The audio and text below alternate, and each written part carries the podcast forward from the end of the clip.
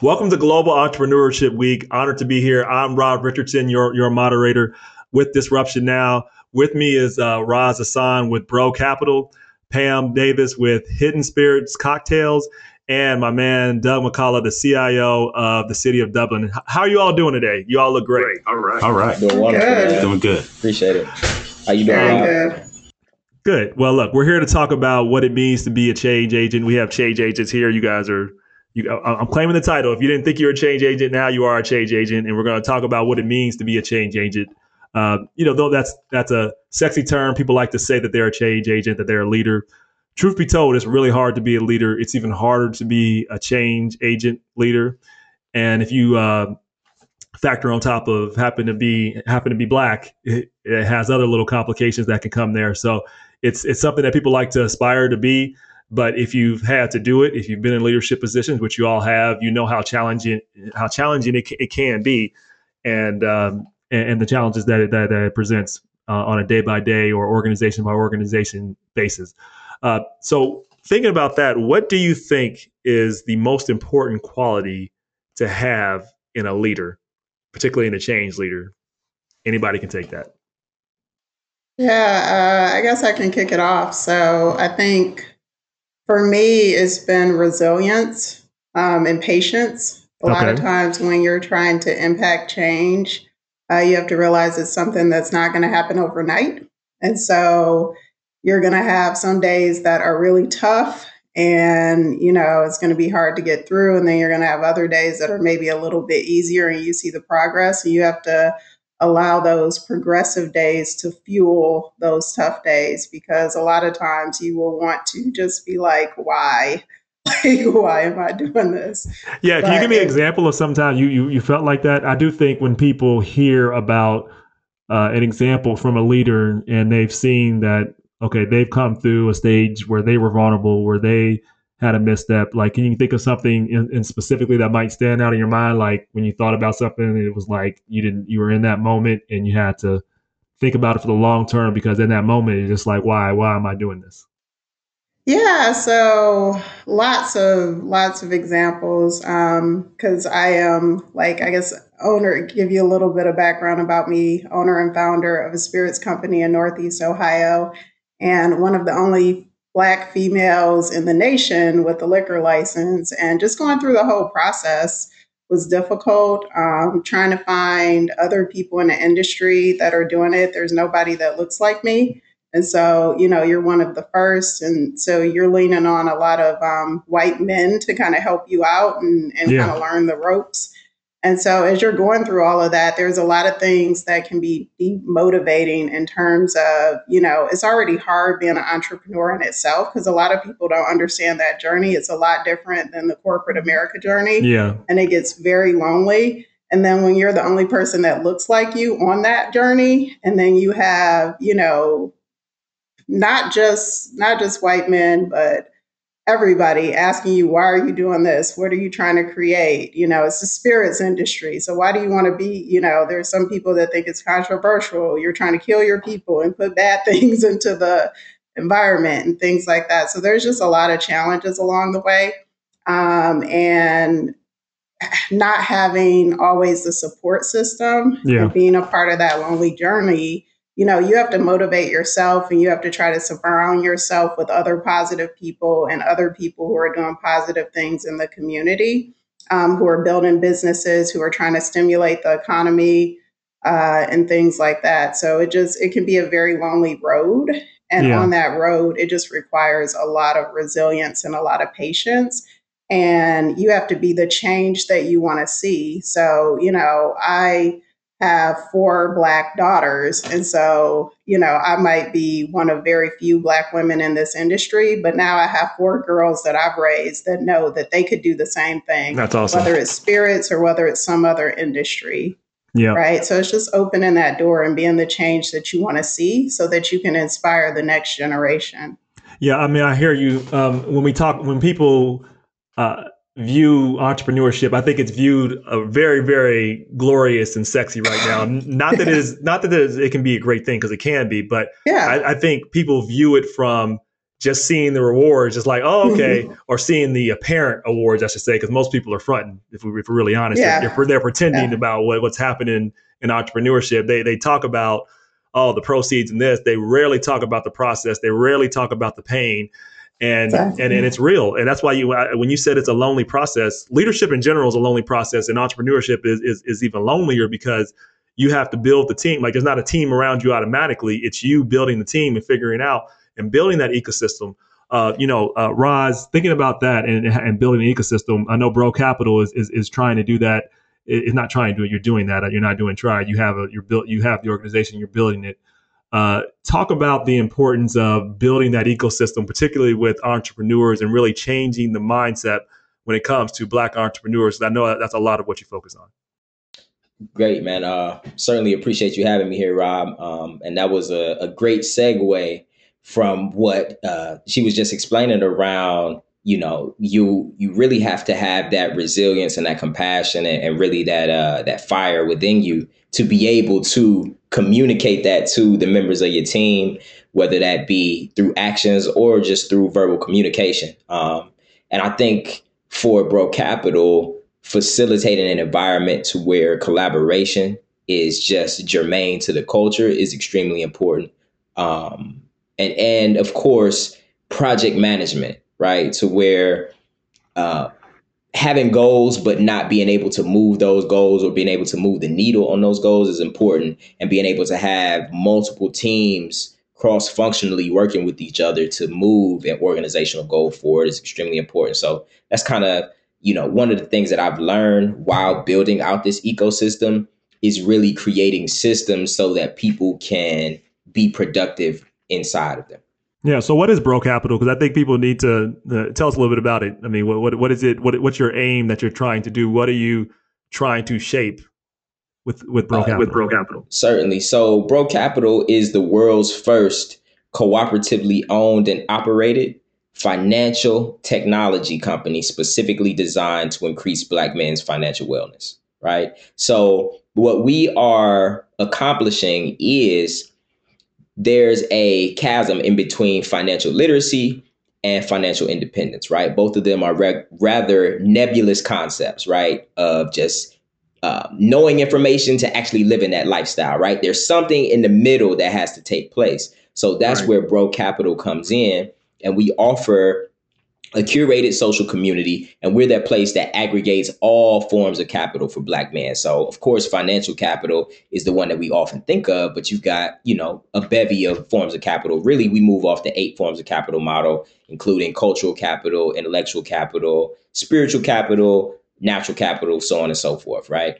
Um, and so we offer automated asset accumulation, right? Which is essentially automating your savings, but also beyond that, bringing and leveraging the savings of your peer group, right? So it's that Right. cultural community, um, automated asset accumulation, as well as education and resources. So if you got some money in your pocket, you've got some knowledge, and you've got some connections, now you're really cooking with oil and able to make some moves. Right. I think that's good. I want to come back to that. There's a lot that you've just triggered in my brain that I want to have a discussion with you as we talk about change. And I think you're talking internally. How does the black community itself, not externally looking for change in the system? Not that we shouldn't, but what can we do to control to control the controllables, which is our internal community? But I want to get to that, and I want to get to that discussion. But I want to get to Doug because Doug, uh, you uniquely of everybody on the panel uh, you're not an entrepreneur, but you're in a system that you've you, you've worked, I think, to help bring about change, uh, to have a perspective, to be inclusive. I, I, I don't know. I can. T- I don't know what the city of Dublin's relationship, uh, you know, uh, their their general, uh, you know, uh, theme or or or um, I should say, what word am I looking for? Their reputation was before you. I can I can say with you, it is known to be an inclusive environment that's working to be innovative and perhaps that was true before, but I only know it to be true because of you. Now I'll say like what what what advice would you give to a change leader who's in an environment where it might be something new that they're inter- that they're trying to introduce or an environment that is that is resistant to change because people say they like change but people uh, will hold on to the status quo and the, the data shows this even when it doesn't help them just because they're used to the status quo How how how how did you do it, and how do you advise leaders that are seeking to change to go about uh, changing an environment that either is not used to change or is resistant to change? Yeah, I appreciate that question, and and you're absolutely right about people's attitudes towards change. We all want change in other people, and we do not want to change ourselves. And when change arrives at our own doorstep, we tend to be resistant, and we just need to deal with that. And I, I am an entrepreneur, and uh, but I got a lot of stuff to catch up with you on, Rob. So, oh, in a, okay. in a future know. conversation, okay. that's future conversation. I, will tell we you about some that. of the. Okay. That absolutely, there is too much to be done out here for any of us to not be an entrepreneur, and I hope that anyone who doesn't consider themselves one make sure you're in business. I'll phrase that right. Sort. No matter what, you have an entrepreneurial mindset because you do, because you think like yes. an innovator and you do things. Uh, what I meant to say is you're you're in a more structured environment. You're a CIO of a large organization, which is a little different than. No, you're you're absolutely right. That yeah. you, you've named it correctly and everything. In addition to being the CIO of the city of Dublin, I am uh, a co-founder of an organization called Black Tech Columbus as well, which is not a business. It's a, a, a informal network of Black technology professionals. Um, and in in those roles, I, I, think of myself as an advocate and a thought leader in trying to push, whether it be for uh, the workforce and workforce development, economic development, those kinds of things. Um, we could talk about also whether or not uh, the city I work for was known as an inclusive environment beforehand as well. It, it, it's not something that cities typically do. Uh, they should. And we need to have our, our public sector kind of doing that kind of thing, but it had not been the case before. The word I thought of when you started talking about change was authenticity. Um, and I totally agree with the other panelists and what they've said about uh, change, whether it be resilience or also building systems, as Ross has said.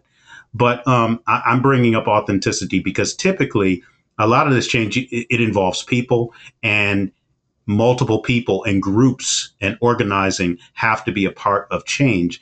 And people can tell when you're inauthentic and they're not going to follow you or follow your ideas.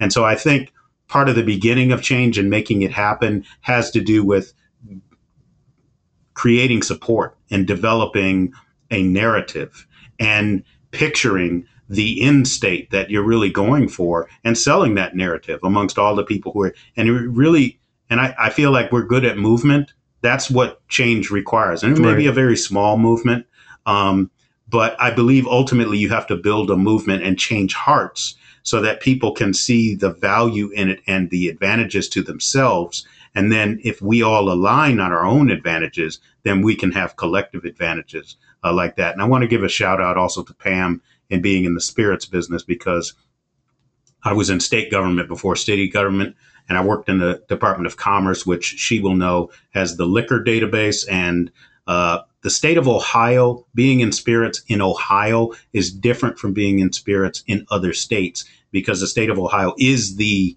only real licensed uh, organization to sell spirits. And so everybody else has to work with them. So, um, hats off to you, Pam, for fighting that good fight. It is a very uh, hard industry to be in. And so I just want to shout out to you for that. Doug, I have Thank a follow up question to what, to what, you just said. Then I want to go to Roz and then to Pam on some stuff. So, being authentic, that's that's advice I hear people say a lot, and I don't disagree with you. Talk to people about like, well, but what does that mean? Like, how do you how do you how do you seek to be your authentic self? Sounds easy, but I don't consider a whole lot of people authentic, and I and people don't usually have the courage, I guess, or the know how to be their authentic self what does that mean and how practically do you go about developing that muscle if there is an ability to do that? Yeah it certainly is not easy at all. And uh, i believe that this is self-work and i don't hold myself up as the example of this is how you are authentic. But i practice every day. I get up and when i'm speaking to people and when i'm trying to be honest with people and trying to present my honest self what i have learned is that ultimately usually i'm if i'm struggling with it it's because i'm not being honest with myself.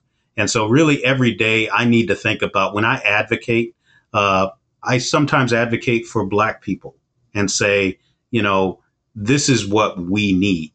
But i'm not speaking authentically. And i need to get right in my own heart and say well this is why i'm talking this way. And when i start thinking about my uncles who uh, integrated the uh, pipe fitters union in Detroit. They were the first oh, African American wow. men to to do that. And I think about my no grandfather. Easy task. No easy task. We think of the unions in a certain way today, but in the 50s and 60s, it was not that way. Um, when I think about my grandfather who owned a dry cleaning business and, and struggled to build a better life for his children, I think about, I'm from Detroit. I think about people like that and, and that makes me feel more authentic. And I try to bring that to the fore. And it's kind of like, you know, uh, a dog can smell fear. You know, they kind of know when you fear them. Uh, people can smell fear too. They can just smell it. They just feel it. And so when you are authentic with yourself and bringing your real truth to the table, I feel like uh, uh, that's how you do it. But I, again, it's something that I struggle with every day in every interaction with other people when I meet people. And, you know, it, it's a practice. It, it's, it's not ever anything you're ever really done with. Yeah, Roz, when I think about what you're trying to do, the goal, it seems, and you can correct me if I'm wrong, is to continually build the community, but that uh, to, to work to change the narrative, to change the direction. Uh, I'm sure you know this study. I can't remember the exact year, it might be 2050, uh, but uh, median black uh, wealth is projected to go to zero. And uh, if you dive down into that study, it has a lot to do with the income of black men. That that's almost all, almost exclusively. So what you're doing is needed but it sounds like to what you're what you're doing is making sure that we're changing the narrative and building trust amongst the community but there's also if we're honest there's probably some distrust in the community and so how how do you use how do you open yourself to be vulnerable uh, to figure out how to change that narrative as a community knowing that some might be resistant to it not because it's not the right thing to do because it's different Man, that's a great question. I wanted to uh, really allude to what Pam was saying earlier around, you know, the qualities that are important to have. One of those sure. things in conjunction with, with resilience for sure is compassion, right? Because when you're trying to make change, you're working with a population oftentimes that may not even understand truly the value and the impact that you're trying to bring to them, right? And so um, I've had experience. I understand. Yeah, I had, a, I've, really, I've had the same experience. you know what I mean? Your, your, your stuff spoke to me, so I, I figured you'd understand the question. Exactly. so so so like you say, man, just being um, being vulnerable, being transparent, um, and also just being like I say, compassionate, understanding that you know it's going to take time, that people may not get it. Um, that's that's pretty much the best I can say. And also having a, a, a, core value structure, right? Your morals. As we're building an institution, right? Institution is only as good as the people who are building it. What are your morals like? What are your ethics like? So for us, transparency and communication are extremely important. And creating an environment to where, again, you know, we can have Harvard lawyers and battle rappers and school principals and construction workers, everybody come together with their own area of expertise to really, you know, work together. And as you mentioned, trust. That's extremely important, not only in finance, extremely important in finance, but you know, in business in general. And so if you think about it, Roz, not to interrupt you, but finance only works through trust. It only works through trust. People don't like people would think about money. Money, money only works because people trust it will money only exchanges because people trust that it, that will. it will. Exactly. And so if you don't have trust, there's no if, if if right now people didn't believe in the full faith and credit of the United States, everything would fall apart in the United States. Part it's, it's on its way right now. Yeah, that's well, knock on wood. Hopefully not. But go ahead, finish. I'm not gonna go too far down that that rabbit hole, but go ahead.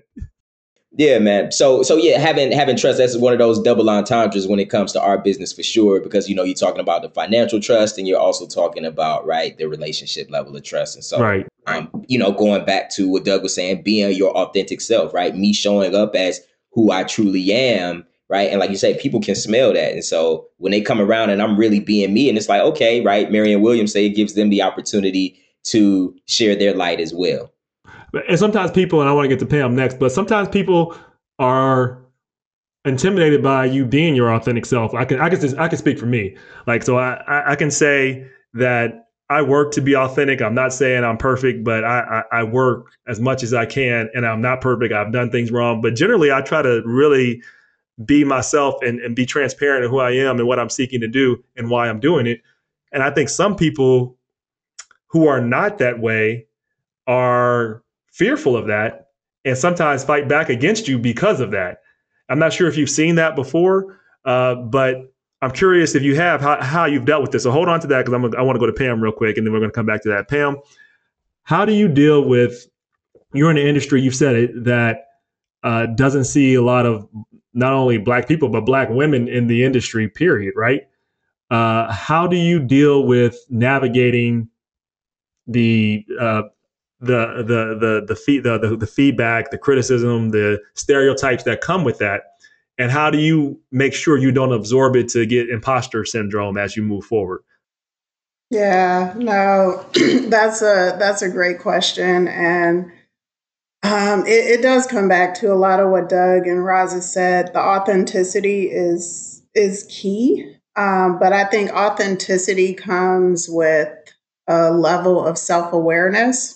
Mm, I agree. So um, and that's that's what's hard for people. How do you right? define self awareness? What's your definition? So just knowing yourself, because the reason it's you know the reason it, it becomes difficult to show up as you every day is because sometimes people don't they're not even aware of who they are they're so busy trying to mimic what they see out in society or what they think they should be or what their parents told them they should be and so you have all these influences around you. And a lot of times we grow up mimic, mim- mimicking those things yeah. instead of really trying to take a moment and figure out who we are, what motivates us, what makes us happy, what do we want out of life.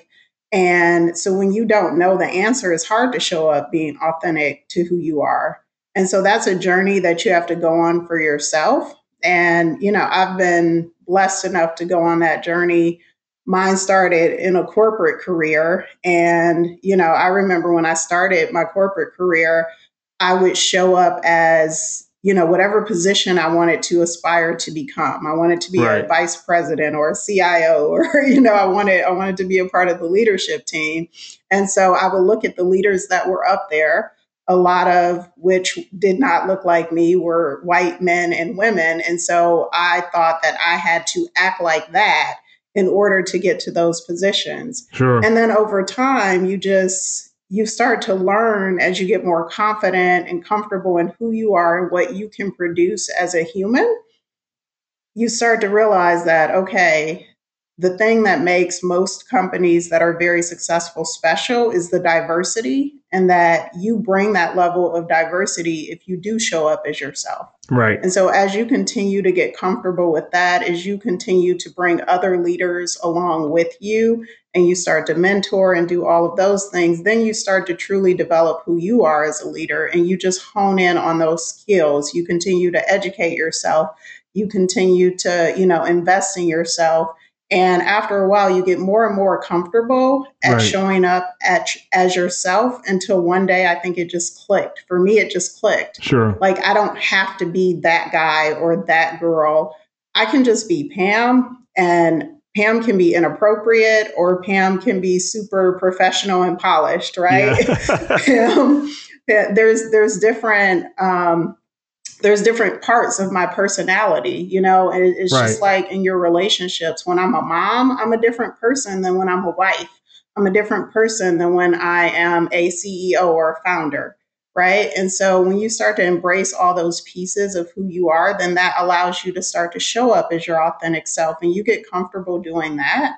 And then over time, if you're comfortable with that, other people start to become comfortable with that. If I can, I, I like to have a different point on that because I, I, I believe you're correct.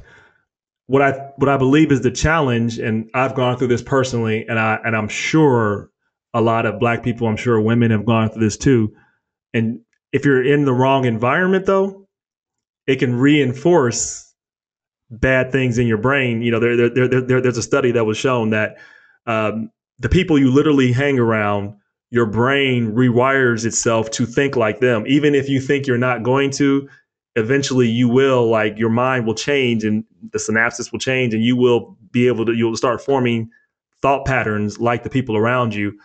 So, what about the environment that you have around you? Because if you're in a corporate environment that doesn't, you can say they support, you can be this person that believes in yourself and all that, but you're in an environment where people are tearing you down it's harder. I'm not saying it's impossible, but I'm saying like what to make of the environment. Like, do you get to a point? Have you been in an environment like that, and what did you do about the situation in order to either cope or thrive? Yeah, well, there's there's a saying, and I'm probably going to screw it up, but it's like you are the sum of the five people that you spend the most time with. So I've yeah. heard that several times, and I believe that to be true. And yeah, being a black person in America is hard, right? So being, I mean, I, I think we learn how to deal with. You know, I grew up in the inner city of Detroit. That was hard. I grew up with drug dealers on my corner. That was hard, right? So you you learn how to deal with things that are hard but you also that's where I, I, talked about the investing in yourself yeah and that's not just going out and taking a class but that's also becoming aware about who you are spending your time with and maybe you don't have that in your corporate environment but you have to find that support system outside of that you have to you have to become self-aware about who am i spending most of my time with what are they putting into my spirit and sometimes it's other people. Sometimes you have to go to other things like reading books, podcasts, being aware of what you yeah. listen to, what you watch on television. Like all of that stuff influences us. And it's up to us in terms of what we put in our spirit. And then what happens is you start to pump that positivity into your body. Yeah. Then, if your corporate environment is bad, you're going to feel it every day. Yeah, you and are. you're going to be inspired to say, you know what, this isn't the right place for me. I need to pivot. I need to find a way out of this situation. Yeah. Because it just doesn't sit right with your spirit anymore. Yeah, if you're dealing with the situation, this is what I advise people because I believe everybody in some part of their journey is going to go through that. It's literally part of yep. the process of life you got two. You got really. You really have two options. Uh, you can give voice to it and figure out how you make your make your voice heard and figure out ways to take some corrective action for yourself and within the institution. And you do that, it may not work. The second one is to get a plan and exit, right? And yeah. while you're in, while, while you're in the process, really building. Uh, I think you really said it well. And what I want to really capture is that really make sure that you are guarding your spirit, your time, your essence, because all those things matter and you, and if you're in a corporate environment that you have to stay in, then you need to be really intentional. You should do this anyway, and I've learned this over the years. Be really intentional about who you spend time with because they will infect and affect you. Period. In the discussion. So, uh, if you want to be a change agent, you're not going to have the energy to do it mm-hmm. if all of your time is spent uh, with people that are emotionally draining you. Um, Doug, can I, can I, add something? in on I was going to go to you next anyway. Go ahead. Well, I, I just want to say because I believe in that. I believe those are the two things that you really need to do, and I think that Pam is on the right track in describing that, and that we are going to feel it. And and so while you're going to be influenced by what you're surrounded by, you will know. You will know in your true center. But I also want to say that we, as a minority in this country, need to recognize that, come to terms with the fact that you know our numbers. We're about a fifth of of the country. Uh, Latinx people are, are going to be closer to the majority before black people are in this country. And so we're going to be in the minority for a long time in America.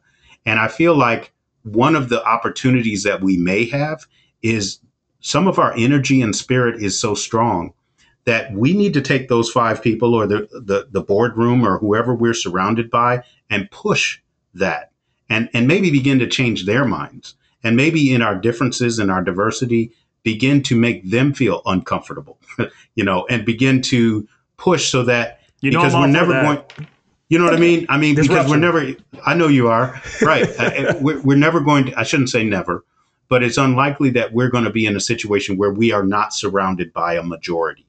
And so we're going to have to create spaces or recreate spaces that we find ourselves in. So when we find ourselves in an organization where we are the only African American person, we shouldn't say, well, I'm very uncomfortable. I'm going to leave until I can find a majority black place. If you can find one, awesome, go do that. But we might have to change that organization from within yeah. and say, you guys are going to have to start talking more like I want to talk. right. because I'm going to need that.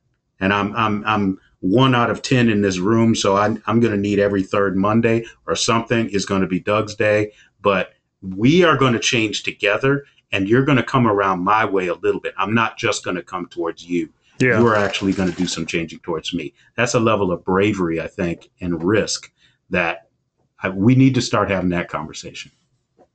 Completely agree. And if I may add on to that, which is, you know, everybody is totally speaking the truth. I also want to just add the converse to that, that, you know, in that corporate environment, you might get fired.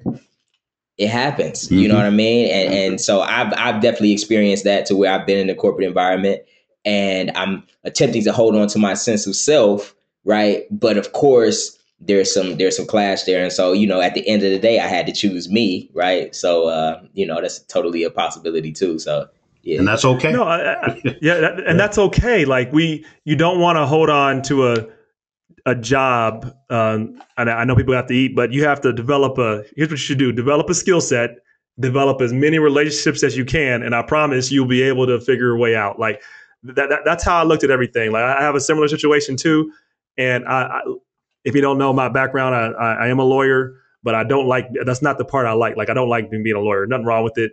Uh, I, I, became a lawyer to understand the law to learn how to change it, but then I got sidetracked and went corporate law, and it just it wasn't Rob Richardson. That doesn't fit me. Like it, it the paycheck was good, so I, will be very honest. I looked at it initially like maybe I can learn to like it, and no, it wasn't a good fit. Uh, it, it doesn't it doesn't fit with my personal mission. Like that's not I'm not criticizing people that do it. That I can't be fulfilled doing that, and so I mean, not, not only could I not be the change agent I want, I it wasn't a good fit for what I'm passionate about. Like it's just, and so you have to you have to figure that out because, especially being an entrepreneur, it's it's if you're not you have to work hard. The process is hard, and if you don't enjoy what you're aiming towards, I'm not saying you're going to enjoy every day because that's not true. There's going to be a lot of days you don't enjoy, but if you don't enjoy the journey that you're heading towards, it's it's going to be miserable for you, no matter how much money you make. so you know, I, I, tell people to find a problem that you care about, seek to solve it, and you know, obviously you'll figure out ways to make money. But that's how the, that's how the money will will come. You have to figure, figure out a problem and become. I think it was the um, uh, head of Google startups, Jewel Burks Solomon, who says this. He says. You, you fall in love with the problem and you'll find the right solution. People try to fall in love with the solution that they think is right, and they get lost in the process and, and, and, lose sight of the actual problem. And that's how businesses and people fail. So uh, speaking of a problem, uh, Roz, that people are trying to solve, you know, back to you. When we talk about trying to change, I think our mindset, and I'm talking about the Black community with with money and, and how we think about it. Uh, that is a, a, a, task because you know a lot of the constructs and things that the narratives that have been put out there. So how do we go about? We have the we're we're building the trust, but how do we go about? I would say uh, trying to get better financial habits as a people in terms of making that a process. Like this is a because you know habits, as you know, become automatic, but they they come over time. Like what's the process to doing that? And I want to then I'm gonna go to to to both Pam and Doug to talk about building institutional habits. Go ahead. Go ahead. Okay, um, I think the overarching umbrella term here is culture, right? So if we look at the larger culture, particularly if we, we take a glance at hip hop, um, I tell people that the sixth element of hip hop is actually entrepreneurship. And so hip hop is starting to put that into the music. The culture is starting to talk more about land ownership, stocks, equity, and that's starting to become a little bit more sexy, right? So that's that's one piece of it that I think you know is a sign that we're moving in the right direction. Um, the next piece, from a more micro perspective, which kind of ties back to Bro Capital, and our model of financial wellness. So there for us, there are four components of financial wellness, right? The first is, are you able to take care of your basic needs, right? Food, clothing, shelter, right? Okay, you got that taken care of. Nice. Are you able to handle a thousand dollar emergency, right? Okay, you got that taken together. Do you have some capital on hand to take advantage of investment opportunities as they present themselves, right? Okay, you got that taken care of. Now, going back to what uh, Pam was saying, what Doug was harping on, is you you as well, Rob, is that final component, that fourth and final component that the financial services industry has overlooked is your two closest acquaintances and their ability to take care of their basic needs, thousand dollar right. emergency, and invest at will. If you got that together, then that's how we know that okay, you're on your way to achieving that financial freedom. And so it's not just you being well, right? It's the people around you being well also, because if you got sick people around you, you won't be yeah. well for long, right? And so, yep. even you know, thinking about it uh, from a behavioral economics perspective, if you're attempting to lose weight, right? what do you do? You go to an exercise class or you get a gym right. buddy, right? There's that level of accountability, but there's also that level of shared destiny. And I don't want to let the group down, right? I'll let myself yeah. down, but I'm not going to let the group down, right? Yeah. So with Bro Capital, us coming together really just from a barbershop type of vibe, right? To where we can share ideas, be transparent, be vulnerable, uh, share information but then at the same time, right there comes that project management, facilitation. Right, right. So actually, you're actually helping to answer my question, and I want to just dive a little into that, and then go to others because you you you make a good point, right? This is comparing this to because it's very similar to getting in shape, losing losing weight. And that's a shift in mentality. And what it does, what you often have to do is get rid of habits that you're not aware of. Like, okay, all of a sudden you know, at three o'clock, I get up to go get some Cheetos every day. And it's a habit that because, and we don't know what the trigger is. It's something you got to figure out what the trigger is and figure out a way. Uh, one of the best books I've ever read is called The Power of Habit. And, and this, this statement, this statement stays with me.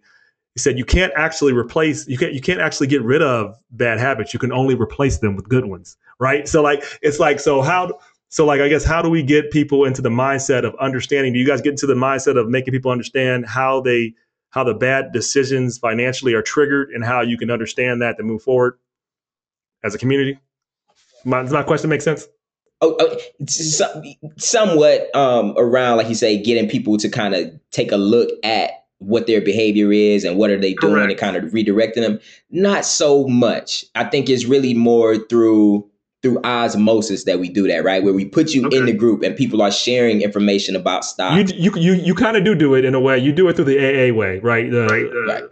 Alcoholic Anonymous. Right. What they did is they did, to break people out of the habit. They build the community, but they also have a set of values to make people understand. So you you you so kind of latent function of yeah, exactly, yeah, exactly. You pretty much got it. Yep.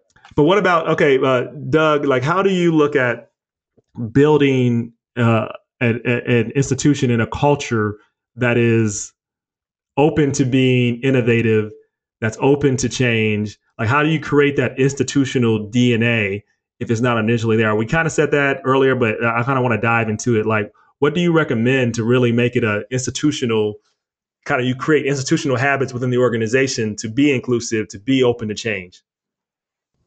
Yeah, you know, I think we need to do foundational work and we need to have deeper conversations and take our time to actually build on that. And I appreciate what Ross is saying, especially when he says barbershop, because we all know what that means. We know that you've got time.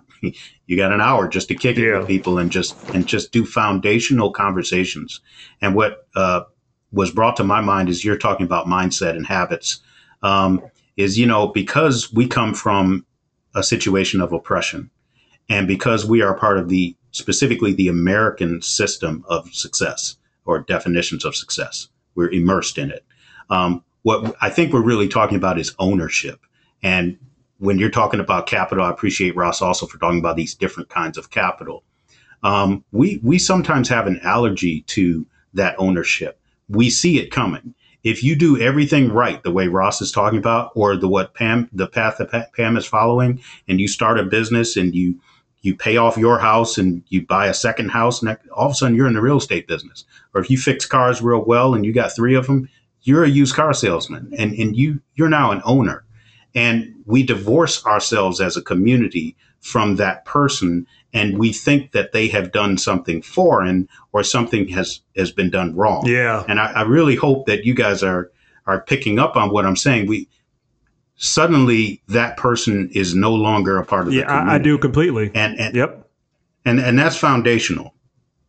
We had a community at, at one point, uh, and we've had it several times in our history in this country, in which we gathered together and said, we're going to build this, we're going to own that, we're going to do this collectively, but we're going to do this individually, and we're going to celebrate those successes. Um, and it wasn't just the American uh, immersion of what that definition of success was. We've got to get back to that. So I really hope we. I'm going to explore more Ross's concepts of the uh, the eight different kinds of capital, and I would include social capital in that. And again, if the people around you are doing are not doing well, then you're not doing absolutely. Well. If your two closest neighbors or two closest friends are are suffering, you are also suffering. And so we need to have a different community definition of of winning that includes you know, if that person did pay off that property and now bought the land next door, they're doing it right. How can we help them and at the same time, you know, support what they're doing and and maintain them as part of this community as opposed to othering them and saying, "Well, you're off on your own now. I don't know what you're doing." A big part of what you're saying too is looking at our relationship as a black community with money because it, it you're, you're you're you're definitely right about that in terms of ownership and saying like oh that's something foreign to us. No no no it's not. And then when it actually happens to i do think because it's still usually new um, there's not that talk about generational and the passing of the wealth. Mm-hmm. so you, look at um, you know god rest his soul chadwick boseman right? He literally knew he was dying and had a wife and had a kid, and then there was no will or trust. And, and and this is this is not unusual for the community. Like this is something that usually happens because we don't like to have the conversation about talking about money and death, but death is going to happen to everybody, mm-hmm. and and you and so we, there has to be this because what happens is if that business or whatever goes away, then we've just lost that opportunity for generational wealth to help not only your family but the community too. And I've seen that happen a lot in our community. And I think we have to have a different conversation about finances, wealth, and everything else, and about how we're really going to change the trajectory. And, and part of it is, like you said, changing the whole narrative and changing the whole relationship with money and with ownership. You know, Pam, can you talk about what you know you, you might have ha- have actually experienced in this conversation in terms of taking ownership, being a black woman, and the challenges you might have had internally and how you've tried to change the narrative and change the conversations. Yeah, no, I mean, just, yeah, as I answer that question, I want to kind of piggyback on one thing that Doug said and Roz. It comes to education, right? We're not educated about how money works. And we also have to realize the system is not necessarily set up for us to win. It is easier for me to go out and literally buy a Bugatti to borrow than it is for me to get a small business loan. Mm. And I know that firsthand because I have tried to get small business loans and I can go out and buy a brand new $100,000 Mercedes truck and be in and out of the dealership in a couple hours. And it took months, four or five months for me to get of my first small business loan, which was less than half of the cash capital that I had in my bank account to fund my business. Wow. And so the system is not set up per se for us to win. They may it's easier to acquire debt than it is to build that, That's because they're comfortable with you being a consumer, but not an owner, clearly. Exactly. And that's where, you know, businesses like Roz's business, where we're trying to educate our people about what it means to build generational wealth. And and again, it, it goes back to what we talked about earlier is being the change that you want to see, but it it come it starts with education. And a lot of times we're just not educated. I wasn't educated. You know, I thought okay, I, you know, I've, I have a good job. I have a 401k. I have money in my savings account. I have a 700 plus credit score. I can go buy a house after house after house, car after car. I should be able to get a small business loan like this. No, sir. Mm, no. Like it was just not. And whoa, so whoa, whoa, the system is not Slow your roll. set yeah, like, up. Like, wait, what, what, do, what do you think like, you're you, doing over there? Stuff. yeah, you trying to own something? Like, who do you think you are? Like, oh yeah, you wanna you wanna build, and then on top of that, like, oh, oh, you want to build a spirits business in Northeast Ohio? Well, let us we check the here. Rolodex and see how many people have done that that look like you. Oh, zero? Okay, you're not going to be successful because then you don't fit the profile, right? I don't look yeah. like Mark Zuckerberg. So I can't build a multi billion dollar business, right? And, and yeah. that's what you're up against. And so it, it starts with education. And, and like I said, it starts with somebody taking that first step and then again, going back to surrounding ourselves with other people, there are so many people in this industry. And I learned, I've probably learned this year alone with everything that's happened in 2020, as crazy as it's been. I didn't even realize how many Black spirits businesses were out there but because it became, you know, I'll say more popular, or we decided to take a day to buy black, right? Right, right. Everybody started calling me. Everybody started putting out lists like, oh, support black business, do this. And, you know, I was excited about the movement, but then part of me was like, I've been black this whole time. Like, where, like, what changed? What changed? It needs to be institutionalized. Why us. are we doing it on this random Tuesday? Like I'm in black. right. Because it should be it should be uh, institutional cultural habit to support exactly. each other. And we're not there yet, but we are at. I hope this moment. This is certainly a critical juncture in a moment in time where we can figure out a way to organize internally that we that we are more conscious of how to go about doing this in the future. Because Pam, I think it's key. And uh, and just very quickly, this is what we're you know, disruption now, we're building a, we're building a platform to do just that, and we're going to do crowd investing to help more of us invest in us because we don't have. Here's the good thing: there's enough people with enough money where we can invest in each other. We've seen that we've had some successful uh, raises. I know we, have had we've had uh, Don Dixon on the show who's done crowd investing. I think Angela mm hmm There's been a, they didn't get money traditionally, so crowd investing we can we can have a crowd investing platform that is geared towards us. We can invest more in us than we should. So, you know, I definitely want to work with you guys on that. We, we expect to roll out early next year, but we have to really look at how we we have to uh, we have to both change the system. We have to still challenge it, and we also have to challenge ourselves internally to not accept the constructs and the narratives that are put forward. Because if we're honest, we do a lot, and we have to we have to reject it. We like why is it? I mean, it's not only it's not only white people that that that that feel that way about a black woman owning a spirit business. My guess is there's a lot of black people that either say it uh, they they'll say it explicitly or they'll think it implicitly. But either way, it's something we have to figure out how to throw out completely because it, it's it's really holding us back. So I, I do think I commend you for all of you uh, for what you're doing to be change agents. As we finish up, I want to have I want to ask one last question when you're when you're looking at being a change agent and you're changing minds, concepts, communities, it's a long term game. So with that, how do you measure success? Anybody can start. Roz, we'll start with you. Sure. Um, man, so that's that's a that's a great question for us. Bro Capital, we're not your average startup, right? Because most startups are looking to sell off within five to 10 years, right? We came into the game understanding that we are an institution and we're going to be here for at least a 100 years, right? To pass on to our children and their children. Um, but how do we measure our success as we're on that road to 100, right? I would say that we measure it based upon how many people we're impacting along the way.